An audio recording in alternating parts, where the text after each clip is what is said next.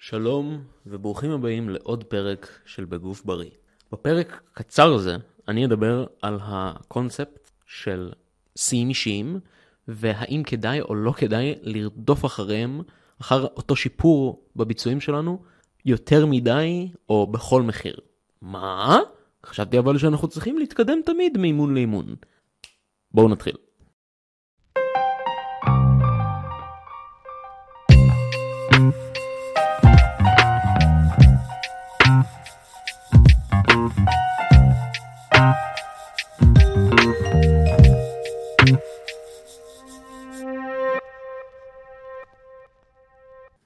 אז כמו שאמרתי, ואגיד את זה שוב, מה? חשבתי שאנחנו אמורים להתקדם. מה זה בכלל להתקדם יותר מדי? האם זה בכלל דבר? אז האם, השאלה היא האם אתם אמורים להתקדם באימונים שלכם, באימוני כוח, במכון, במשקל הגוף, במה שנקרא שיאים אישיים או PRים, שזה personal record, כל הזמן? כלומר, כל פעם להוסיף משקל או חזרות? כן, התשובה היא כן, בהחלט. העמסה פרוגרסיבית, progressive overload, זה העיקרון שתהליך אימונים זה תמיד להוסיף משקל או חזרות על בסיס שבועי. אה, והדרך היחידה למדוד שאנחנו באמת מתקדמים זה לראות שאנחנו מתקדמים במשקל או בחזרות שלנו בתרגילים מסוימים לאורך הזמן שבו אנחנו מתאמנים. אבל זה לא אומר וזה לא צריך לבוא במחיר של טכניקה טובה. ואם אתם חייבים לוותר על הטכניקה שלכם ולהתפשר על הביצוע של התרגיל כדי להשיג את אותה התקדמות השבועית, כלומר להשיג את האקסטרה חזרה הזאת במשקל הגבוה יותר הזה, אתם בעצם משקרים לעצמכם על ההתקדמות שאתם חווים בפועל, שזה יכול להיות או חוסר התקדמות, אה, או פשוט הרבה פחות משאולי אנחנו חושבים. אה, כלומר, אם אתה לדוגמה אמור להשיג 10 חזרות בסט של סקווט ועשית 12 חזרות. ואתה כזה היי יואו PR אבל שתי החזרות האחרונות היו נוראיות הן היו נראות מאוד מאוד לא טוב. עיגלת את הגב כופפת את הגב התחתון נשענת קדימה. אה, או אולי רק האחרונה נגיד הייתה ככה ואחת דווקא הייתה בסדר ואז שבוע הבא אתם תרצו לעשות 13 כי עשיתם 12 אבל בפועל עשיתם באמת רק 11 והתהליך הזה בעצם יח, יחזור על עצמו ויעלה על עצמו ואתם פשוט תוסיפו כל שבוע עוד חזרות שהן גרועות לסוף הסט וזה זה לא טוב בכלל.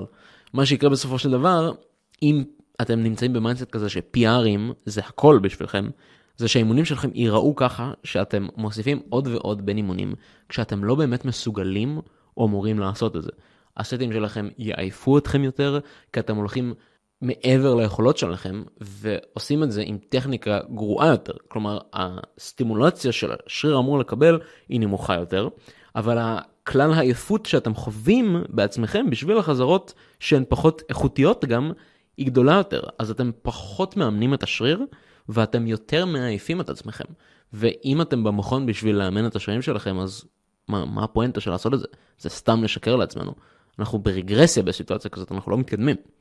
אז כמה דברים לשים לב אליהם כשאתם באים לעשות סט קשה כדי לוודא שאתם במקום הנכון. כן, צריך להיות לכם יעד חזרות בראש שאתם שואפים עליו לפני שאתם עושים את הסט. אבל כל חזרה צריכה לקבל יחס משל עצמה, עם טכניקה מעולה בכל חזרה. ואם אתם לא מצליחים לעשות שתי חזרות ברצף עם טכניקה טובה, זהו, הסט נגמר. אם אתם מבצעים פחות טוב משחשבתם שתעשו, זה בסדר, תוכלו לפצות על זה בסט הבא. אם אתם מבצעים פחות טוב משהייתם אמורים שני סשנים ברציפות, אתם כנראה עייפים מדי בשביל להצליח לעשות התקדמויות חדשות, וזה כנראה הזמן לעשות deload. אני לא ממהר לקפוץ ולהגיד שאתם צריכים deload, יש פרק שלם בנושא הזה, אבל אתם כנראה צריכים אה, בסיטואציה הזאת איזושהי הורדת עומסים או נפחים. לא big deal, זה חלק טבעי מתהליך האימונים. תמיד כשאנחנו מעלים, כשאנחנו loading, אחרי כמה זמן אנחנו צריכים לעשות גם deloading. כדי לתת לגוף להדביק פערים.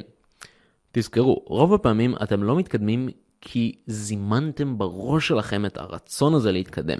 לפעמים צריך הרבה כוח רצון כדי להשיג את ההתקדמות שאתם רוצים, זה נכון, אבל רוב הזמן התקדמות, התקדמות מגיעה פשוט כשאתם מכוונים את תשומת הלב שלכם לביצוע תרגילים בטכניקה נכונה ולראות כמה חזרות אתם משיגים עם הטכניקה הטובה הזאת.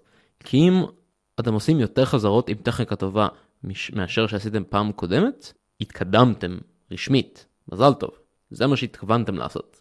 אבל אם עם טכניקה לא טובה, לא הצלחתם להשיג את החזרות שהייתם אמורים, אתם עייפים מדי, הגיע הזמן להוריד עומסים, אין תשובות גרועות פה, הכל בסדר גמור. תהיו כנים עם עצמכם, תמיד תשתמשו בטכניקה טובה. כן תנסו להשיג PRים, כמובן, אבל אף פעם לא במחיר של אובדן טכניקה איכותית, אף פעם. ואם אתם כן עושים את זה, תתביישו לכם, אתם צריכים לבכות כל הלילה, עד שאתם נרדמים מהבושה של לעשות את זה.